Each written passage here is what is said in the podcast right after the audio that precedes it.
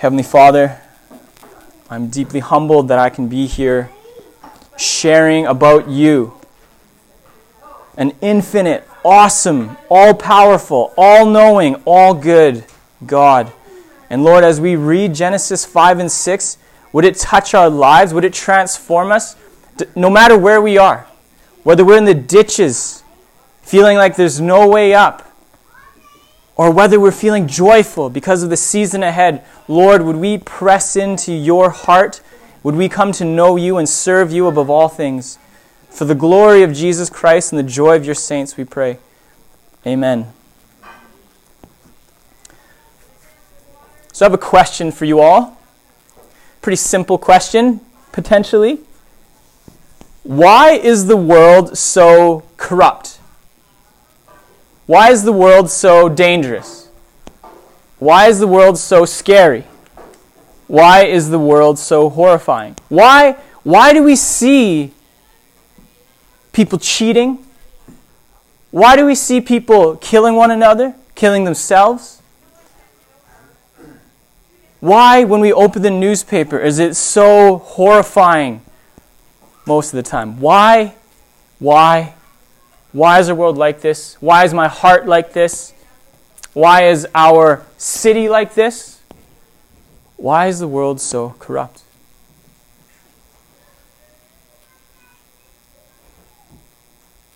As we read Genesis 5 and 6, the answer becomes clear. It's because our hearts are corrupt. It's because our hearts are dangerous. It's because our hearts are scary. And it's because our hearts or are horrifying. And God will judge this. It's called sin. And it's not something we talk about nowadays. Sin, this rebellion against God, these crimes against God. That there's this perfect God who created this great, good world. He said it was very good. And He created a man and a woman, Adam and Eve, in this world that he called very good. And he had one commandment. They were in this garden. They're supposed to take care of it. They're supposed to take care of the animals. They're supposed to take care of one another. They're supposed to be in a perfect relationship with God. But they chose rebellion. God said, Don't eat of this fruit in this tree called the knowledge of good and evil, this tree in the center of the garden. You can eat of any tree, but please don't eat of it. And what do they do? They take it and they eat it. And sin enters into the world and it corrupts human hearts indefinitely. This one sin, this one rebellion, this one crime against God brought death to the entire human race and it cursed all of us. It's an infection Sin is an infection that entered humanity into all of us, and it brought shame, and it brought fear, it brought guilt, and it brought death. Not just to our bodies, but to our souls, eternal death. Genesis 5 and 6, it shows us the horrible effects of sin. As we open it up, chapter 5, it says this This is the written account of the descendants of Adam. So, Adam is the first man that God created. When God created human beings, he made them to be like himself. This is what we call the image of God. They are made in the image of God. We are made in the image of God. We're created to be creative. We are created to tend to his world. We are created as image bearers. He created them male and female, and he blessed them and called them human. When Adam was 130 years old, he became the father of a son who was just like him in his very image. He named his son Seth. Seth is Adam's third son. After the birth of Seth, Adam lived another 800 years, and he had other sons and daughters. Adam lived 930 years, and then he died. At a very young 930 years old, by the way. And so you're listening to this, and maybe you're like, this is the first time I've ever heard of this. This is the first time I've ever heard the Bible. I thought it was ridiculous, and this confirms it. Did you just say that man lived to be 800 years old? Did you just say that other man, wait, same man, lived to be 930 years old and then he died? Did you just say that? I did. And so there's different views on this age. I have to address this because it's a bit of an elephant of that, that sentence. We'll talk about the rest of this chapter, but we're just going to address the age for a second. So, so Adam died at 930 years. Some people think, oh, it's just, um, it's just a figurative age. So maybe they count years differently, like dog years. These are dog years. Of course, it's very scientific. I like dog years. I like, I like dog years. So yeah, maybe they're dog years. Well, maybe they just, um, maybe it's just like an expression. Maybe 930 is just some sort of strange ancient expression that we don't understand in the 21st century. 800 and 900 years old, that's a bit odd. Well, it's not if you think about it. How long do you think a person would live if the genetics were perfect? There was no disease, there was no pain, it was good. How long would that person live? A long time. Forever. Right? We were meant to live forever. That was the initial design. If that were the case, if you can have a place where there's no cancer, no strep throat, no flu, nothing, genetically you're perfect, you would live forever. But sadly, that's not the case now. The number continues to dwindle. And we don't see people living much longer than about 120, which we'll actually talk about later. But yes, I believe that these numbers are years 365 rotations around the sun, or however it works. We're talking real years, yes. Let us continue. When Seth was 105 years old, he became the father. Nobody's having kids at 105, by the way. It's not safe, it's not good. verse 7 After the birth of Enosh, Seth lived another 807 years, and he had other sons and daughters. Seth lived 912 years, and then he died. Verse 9 When Enosh was 90 years old, he became the father of Kenan. After the birth of Kenan, Enosh lived another 815 years, and he had other sons and daughters. Enosh lived 905 years, and then he died.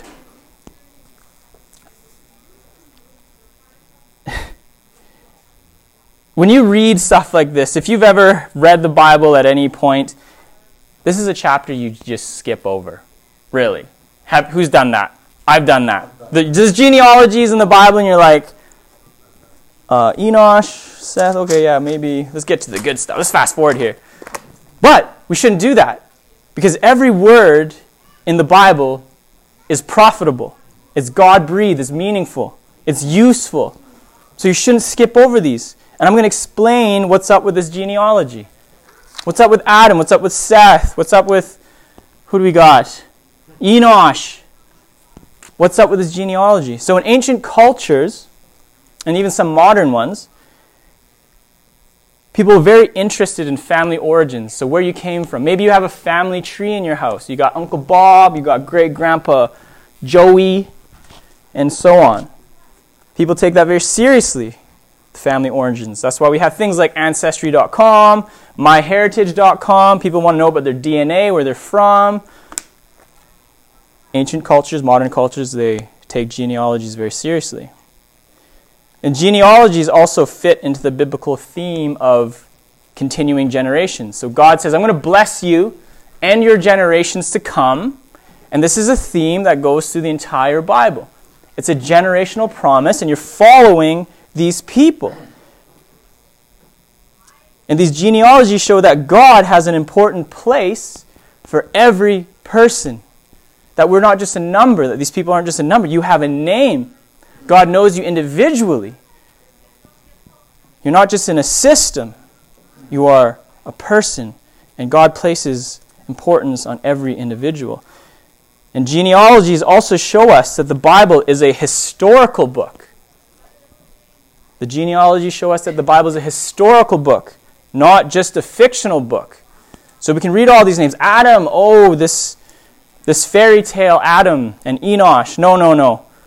This is, this is setting the stage right away that these are real people who lived amongst us on earth in time. And genealogies are important. That's why we have genealogies. So if you read future genealogies, this is the first, well, the second actually. The first was actually in chapter 4. This is Seth's genealogy. So Seth had this kid, this kid had this kid, this kid had this, and you have this Seth line. And in chapter 5 of Genesis, it's presenting an alternative lineage, genealogy to his brother, Cain. Cain had a genealogy. And we read it in Genesis chapter 4, verses 7 to 18. And it says, Enoch had a son named Irad. Irad became the father of Mahuhalel. Mahuhale. Maybe. Became the father of Methuselah. These are great kids' names, by the way. Jody, maybe you want to take some notes. Methuselah became the father of Lamech. So there's actually this other genealogy. So there's this Seth genealogy, and there's this Cain theology or genealogy. And it's sharing us with us a story here that those who come from the line of Seth are right before God. And God blesses this lineage. And you'll notice in Cain's genealogy, it doesn't go to the extent of even age or their kid or when they died. It's just Enoch had a son named Irad. Irad became the father of Mahulalel. Mahulalel became the father of Methuselah. Methuselah became the father of Lamech. It's just very, that, that line is done. But the Seth line, it continues. The genealogy of Cain, it gives no ages. Since his blood, bloodline is being cursed by God because he murdered his brother, and this line is not blessed by God, there is no eternal history to the Cain line. But Seth's, Seth's line, his genealogy, gives us the age of the firstborn the number of years that he lived after the birth, and then the total years of his life. So we got to, when we see something like that, the first genealogy was no detail, but this one there's so much detail, and there's actually a rhythm here, and try to find the rhythm as we read it. Verse 12. When Kenan was 70 years old, he became the father of Mahalalel. After the birth of Mahalalel, Kenan lived another 840 years, and he had other sons and daughters. Kenan lived 910 years, and then he died. When Mahalalel was 65 years old, he became the father of Jared. After the birth of Jared, Mahalalel lived another 830 years, and he had other sons and daughters. Mahalalel lived 895 years, and then he died. When Jared was 162 years old, he became the father of Enoch. After the birth of Enoch, Jared lived another 800 years. He had other sons and daughters. Jared lived 962 years, and then he died. Did you notice the phrase that keeps getting repeated? What was that phrase? And then he died, and then he died, and then he died. There's this, almost this drumbeat. Every verse, it's this person lived to this age. He became the father of this guy. After the birth of this guy, he lived another this many years. And this the same pattern and rhythm for the whole chapter. And then he died. This is the only place in the Bible where this appears so frequently. And once that happens like that, when you're reading the Bible, you have to take notice. And it shows us that God's curse of death, He made in Genesis chapter 2, verse 17. He said, You can eat of any tree except the tree of the knowledge of good and evil. Why? If you eat this fruit, you are sure to die. You are sure to die and what happens? This reality, this promise is becoming true. And then he died. And then he died. And then he died. We pick it up in verse 21. When Enoch was 65 years old, he became the father of Methuselah. After the birth of Methuselah, Enoch lived in close fellowship with God for another 300 years, and he had other sons and daughters. Enoch lived 365 years walking in close fellowship with God. Then one day he disappeared because God took him. the pattern has now been broken. It used to be, and then he died, and then he died, and then he died. But this verse, verse 23, it ends with, Then one day he disappeared because, because God took him. We read on. When Methuselah was 187 years old, he became the father of Lamech. After the birth of Lamech, Methuselah lived another 782 years. He had other sons and daughter, daughters. Methuselah lived 969 years, and then he died. When Lamech was 182 years old, he became the father of a son. Lamech named his son Noah, for he said, May he bring us relief from our work and the painful labor of farming this ground that the Lord has cursed. We have this guy Noah now introduced in the scene. And for the first time, there's an explanation or a longing with this new birth. Lamech named his son Noah, for he said, May he bring us relief from our work and the painful labor of farming this ground that the Lord has cursed. That was part of the, the curse of sin, was that the, the people who would work the ground, it would be hard, it would be difficult. And so Lamech welcomes Noah. And may he bring us relief from our work and the painful labor of farming this ground that the Lord has cursed. Noah, his name in Hebrew, it sounds like relief. It sounds like comfort. So now you're if you're reading this, as you're reading the Bible, your, your ear now tunes into this Noah character. Who's Noah? Why should we care about Noah? We keep reading in verse 30. After the birth of Noah, Lamech lived another 595 years. I'm going to have an exam on these years, by the way, so you better be writing these down. You will not eat unless you get all of these right. Hold for, hold for laughter. After the birth of Noah, Lamech lived another 595 years and he had other sons and daughters. Lamech lived 777 years, and then he died. After Noah was 500 years old, he became the father of Shem, Ham, and Japheth. Noah comes. Noah, maybe Noah, maybe through the line of Seth, through Noah, he will reverse the curse. Maybe Noah will reverse the curse. But as we're reading about Adam and Noah, you have to ask is this a real guy? Is Adam real or is it just fairy tale? Adam and Eve in this garden, is it just this fairy tale land? Is Noah a real person? And for those of you who are not familiar who Noah is, spoiler alert, he builds this big boat called an ark, called Noah's Ark. You've probably seen cutesy drawings of Noah on a boat with all these animals and giraffes' heads popping out of the windows. Those images are misinformed. We'll find out next week when Adam Star- or Andrew Stark preaches that this is a very devastating time in our history. But Noah, is he a real person? That's a fair question. If he's not real, I'm just talking nonsense. Don't listen to me. But I believe he is real. And this is my argument.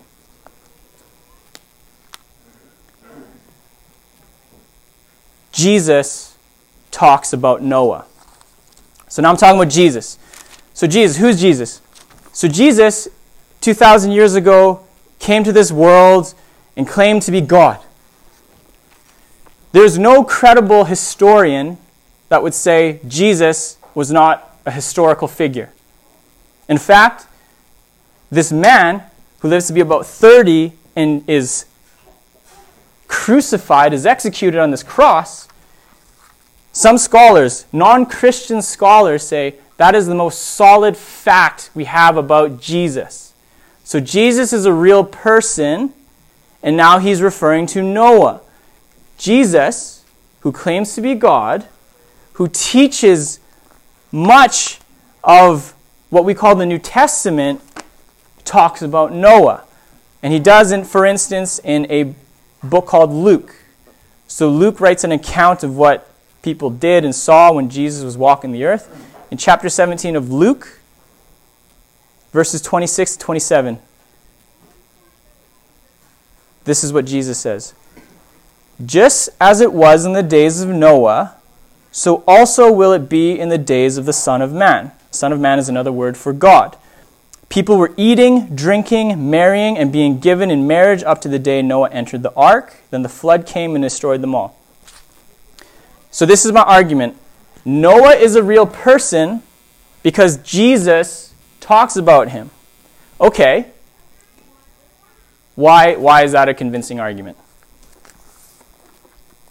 It was not practice of the practice of Jesus or any of these teachers of the Bible to refer to fairy tale figures as historical people. You, you wouldn't go say, like, if I were to drive home a point, I wouldn't say, hey, do you remember when Robocop saw. Man, I don't remember this movie. Let's do a different movie. What do I know? What have I seen recently? Toy Story. You got Buzz Lightyear. Remember when Buzz Lightyear and Woody, they're going to go rescue the toys from the daycare? And then I'm going off about that. We're like, yeah, that's great, but that's a movie. Woody is not real. And then at that point, I cry because I think he's real. No, Jesus doesn't do that. He doesn't refer to fake fairy tales.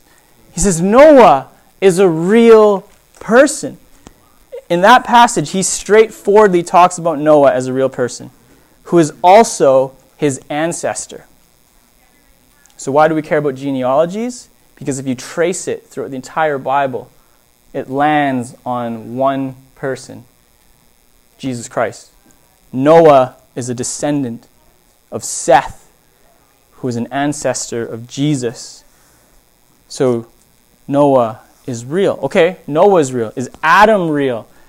Adam and Eve, this garden fig leaf thing situation. Is this a fairy tale? Is this a is this a veggie tale? No. I use the same argument. Jesus is a real person. The way he teaches, authoritatively, and as God, he talks about Adam. So there's another book in the Bible called Matthew in chapter 19, verses 4 to 5, when, when people are asking him, because he's bringing all these new teachings to the world. So now he's in this book, Matthew, chapter 19, verse 5, and people are asking him about his teachings on divorce. And when they ask him about divorce, this is what Jesus said. Verse 4. Haven't you read the scriptures? Jesus replied. They record that from the beginning, God made them male and female. And he said, This explains why man leaves his father and mother and is joined to his wife, and the two are united as one. He's referring to the beginning, the beginning when he made man and woman, Adam and Eve. Adam is real, Noah is real. There is no room for fairy tale here. For any Christian scholar, they start saying Noah and Adam are fake. You just close your ears and you walk away. And you say, You're wrong, sir. Jesus refers to them as real. Or ma'am, or ma'am.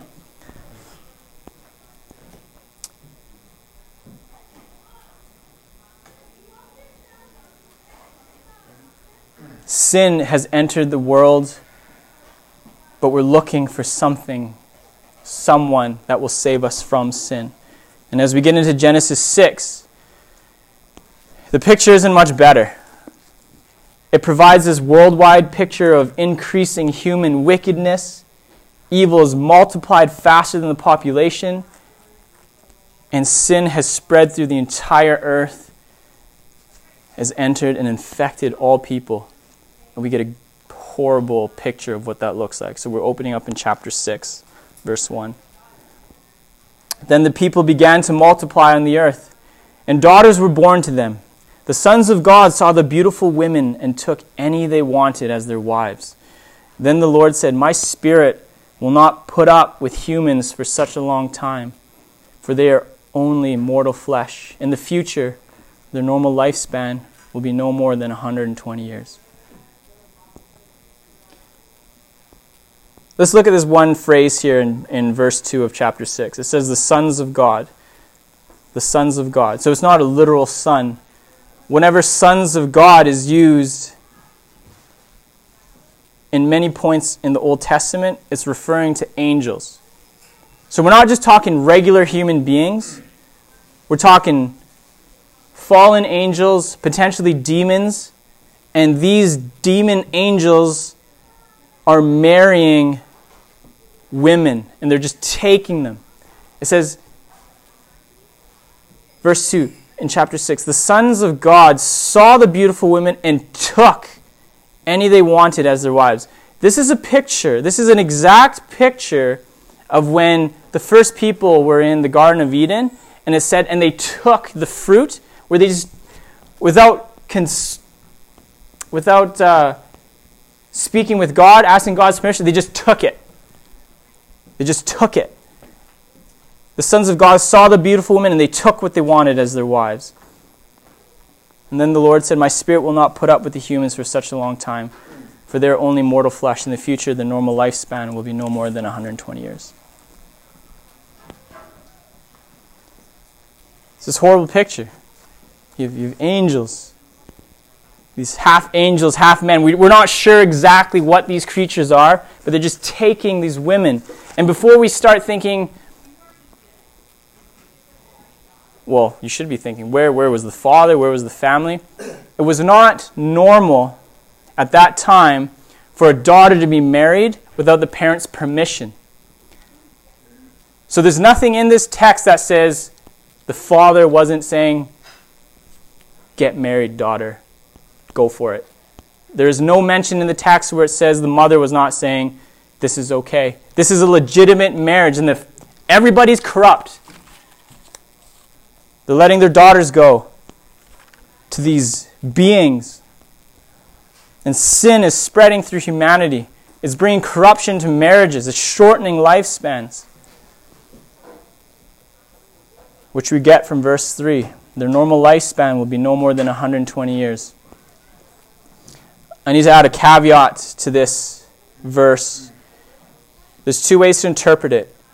Either the lives of human beings will no longer exceed 120 years at some point, or it refers to when God is going to bring a great flood. So it's either lives are going to be shortened to 120 years somewhere in the future, or there's going to be a coming flood in 120 years. We don't see many people living longer than, I think, recently. I think the oldest person in the world today that is recorded is 123 years. We've gone from 900 to 120. But we went from, we were supposed to live forever and go, with God, and now even the Bible says the normal lifespan is between 70 and 80 years old. We get that from Psalm chapter 90, verse 10. It says, 70 years are given to us. Some even live to 80, but even the best years are filled with pain and trouble. Soon they disappear and we fly away.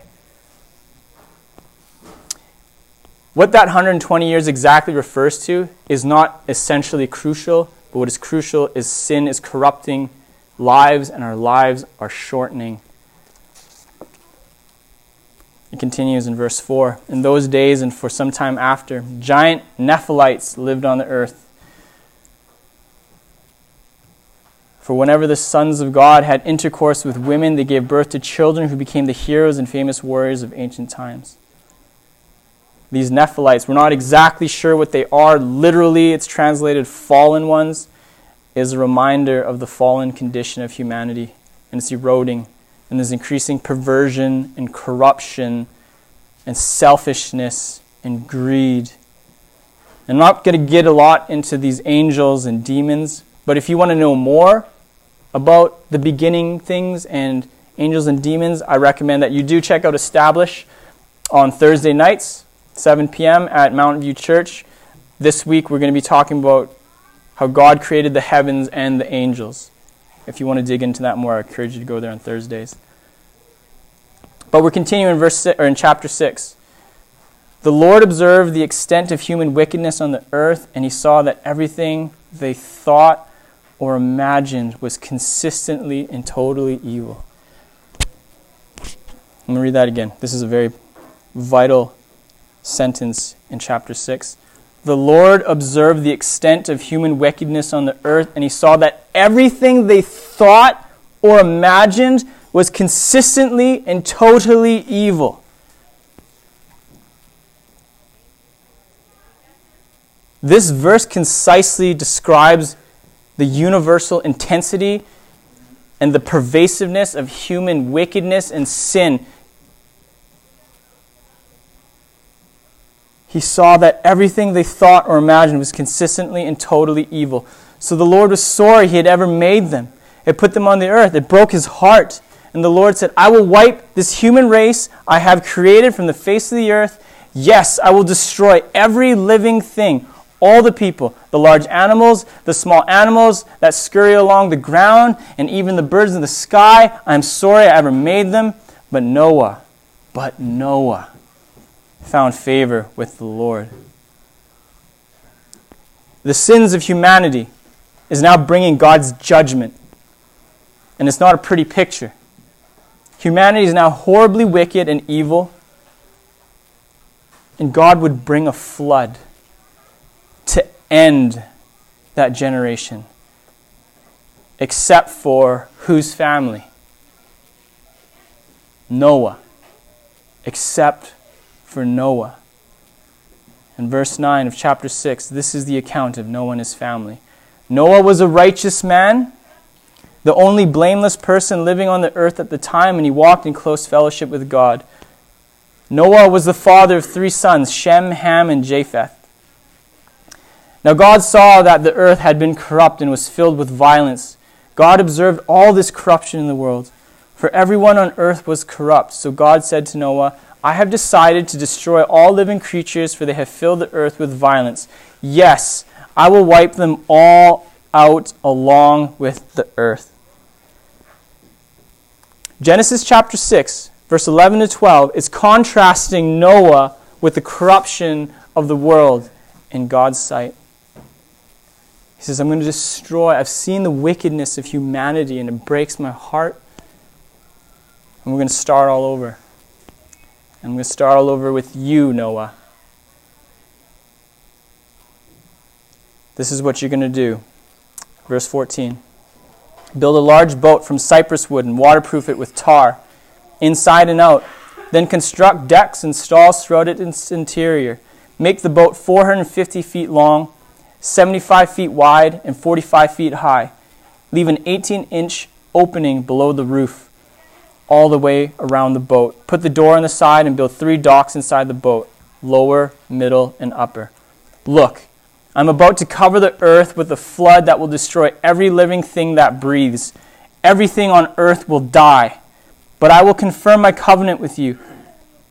So enter the boat, you and your wife and your sons and their wives Bring a pair of every kind of animal, a male and a female, into the boat, and you with you to keep them alive during the flood. Pairs of every kind of bird, and every kind of am- animal, and every kind of small animal that scurries along the ground will come to you to be kept alive. And be sure to take on board enough food for your family and for all the animals. And the chapter closes, verse 22. So Noah did everything exactly as God had commanded him. Noah's Ark is not a good story. I have a little book at home, and you can pop it open and you can build this little boat and throw animals in there. But nowhere does it say, I've decided to destroy all living creatures, for they have filled the earth with violence. Yes, I will wipe them all out along with the earth. That's not the picture you get with these cartoons. God's judgment has come upon, come upon sin, and He's taken drastic measures.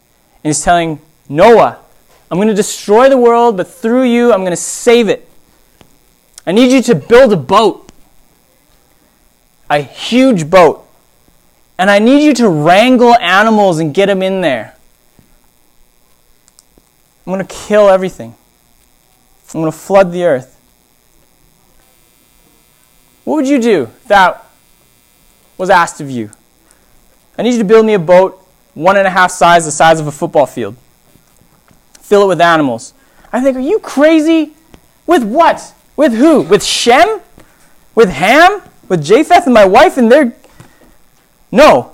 What did Noah do? Noah did everything exactly as God had commanded him.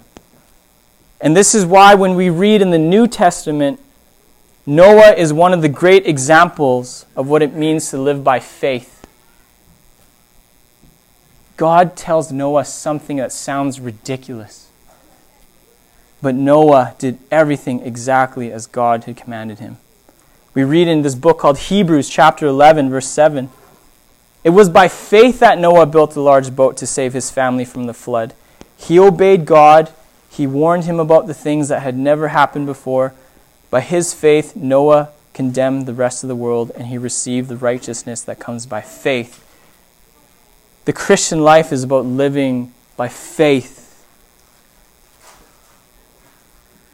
By faith, we obey God. By faith, we trust in God. When it's hard,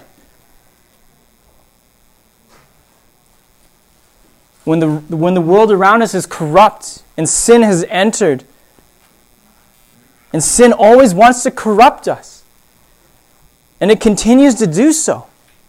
It's a disease, sin, and it separates man from God. that's what was happening. And God says, I'm going to do a hard reset with this flood. And when we're separated from our Maker by our sin,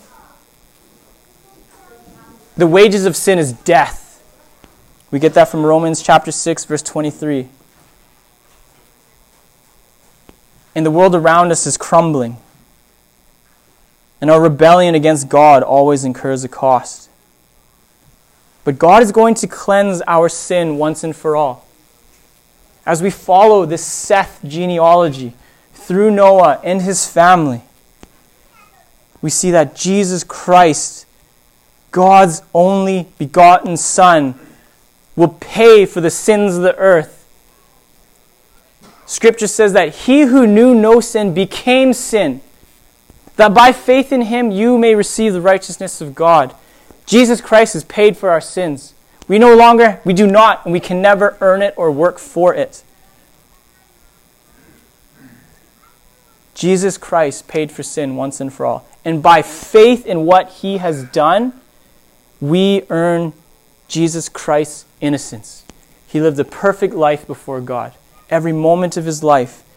And he says, Come to me, all you are weary and heavy laden, I will give you rest.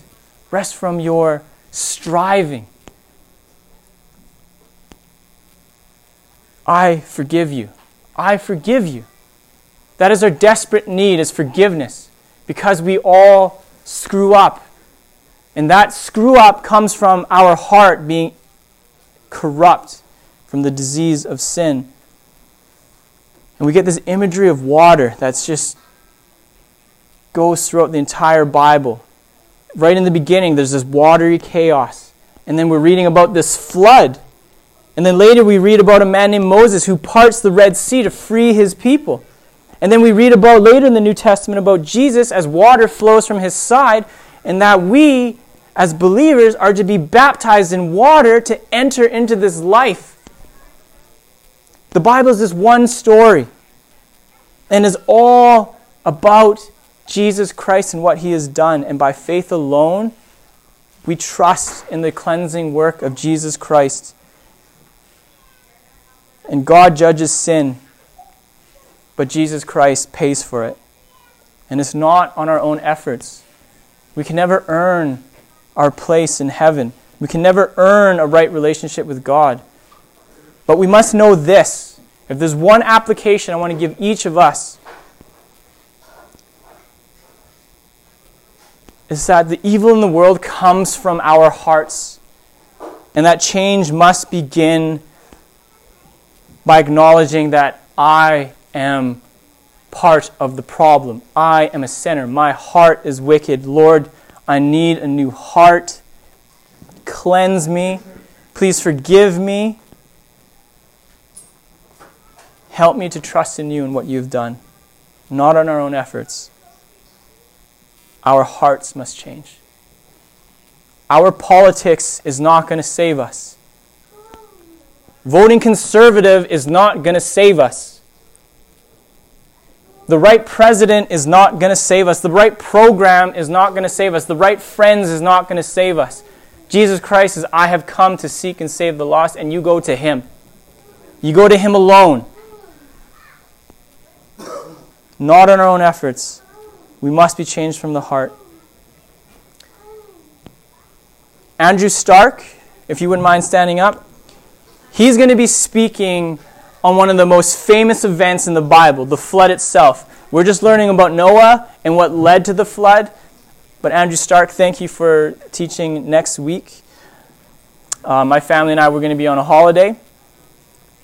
And uh, Andrew's going to be preaching next week, and then Derek Baker, uh, a missionary, will be speaking the next week. Please pray with me. Heavenly Father, where do we begin? You're so good. You're so amazing. Lord, help us. Help us to know the corruption of our hearts and the goodness of your forgiveness, that it would transform everything in our lives and everything in our territory, that we would be in love with you. Lord, we struggle. We continue to struggle. But we thank you that you forgive us and that the work is finished. Thank you, Jesus. Amen.